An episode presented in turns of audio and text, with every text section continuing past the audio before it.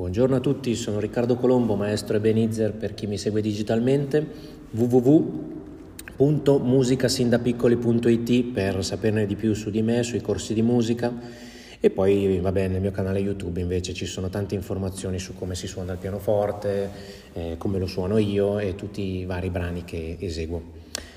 Allora, dopo questa introduzione mh, mm, mando questo podcast in funzione di una, una, delle tante, peraltro, domande che mi ha fatto una mamma. Una mamma che dopo l'incontro di propedeutica con il suo piccolo, di quasi due anni, ha chiesto eh, che cosa devono fare i genitori lato loro quando sono a casa.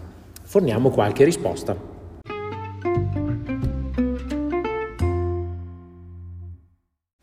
Quindi l'antefatto è questa mamma che ha portato il suo piccolo per la prima volta dopo una mia presentazione inviata tramite appunto sito e con un vocale e giustamente una volta tornata a casa si sarà fatta la domanda del genere ma cosa devo fare con mio figlio a questo punto?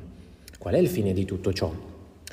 Allora intanto iniziamo a capire che cosa fa eh, la propedeutica secondo la prassi di Edwin Gordon e inoltre quello che i genitori possono fare lato loro per portarsi a casa qualcosa e applicarlo con i loro piccoli.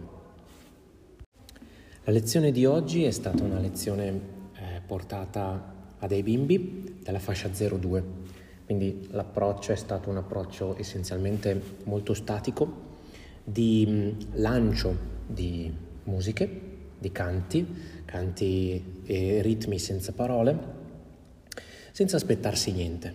Questo per creare quello che è il grandissimo sostrato chiamato acculturazione. L'acculturazione, ovvero fornire un set, una valigia degli attrezzi di musica, musica varia, complessa, anche corta e breve perché i bimbi possono iniziare a immagazzinare, a farne tesoro, a sentire questi ritmi anche strani.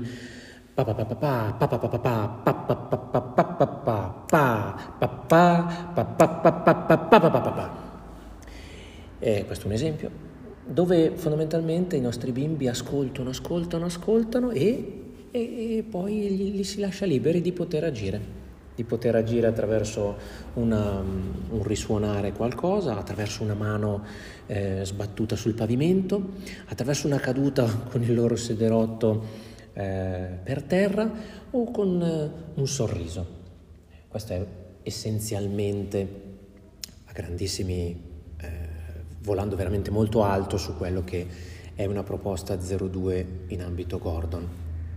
E poi quando si va a casa, eh, beh, il genitore deve avere dentro di sé anch'esso una cassetta degli attrezzi che si porta a casa man mano frequenta i corsi, quindi man mano ascolta queste canzoncine che sono tutto tranne che semplici, poiché dietro c'è una grandissima saggezza, le porta a casa e le replica o improvvisa o si scopre che sa cantare, perché no?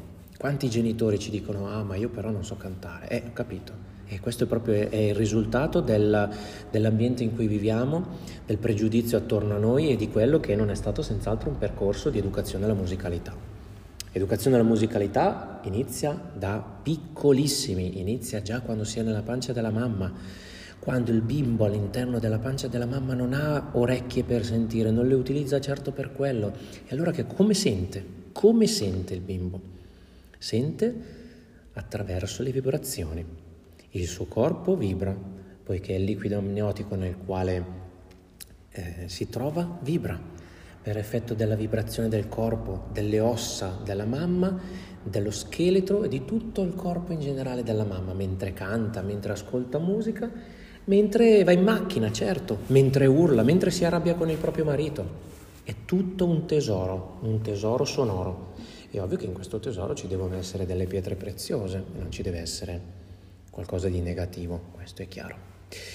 E quindi quando si torna a casa non dimentichiamo che una mamma ha dentro di sé tutti gli elementi per poter amare il proprio figlio in maniera incondizionata.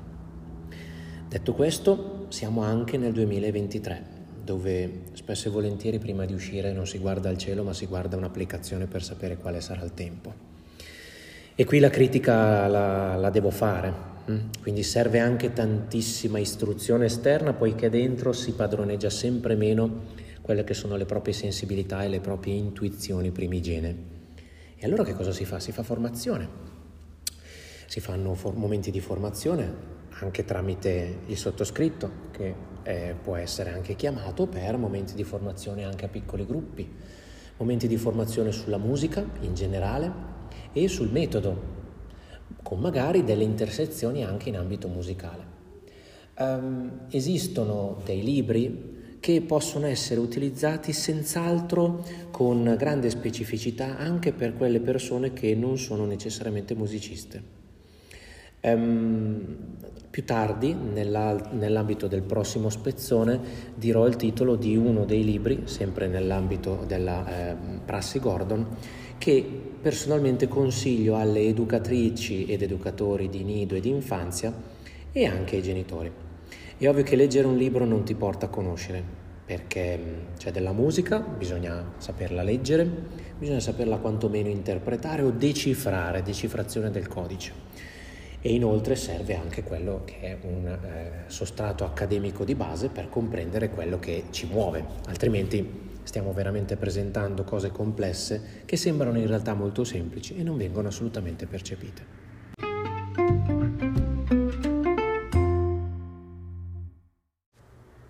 Ascolta con lui, canta per lui.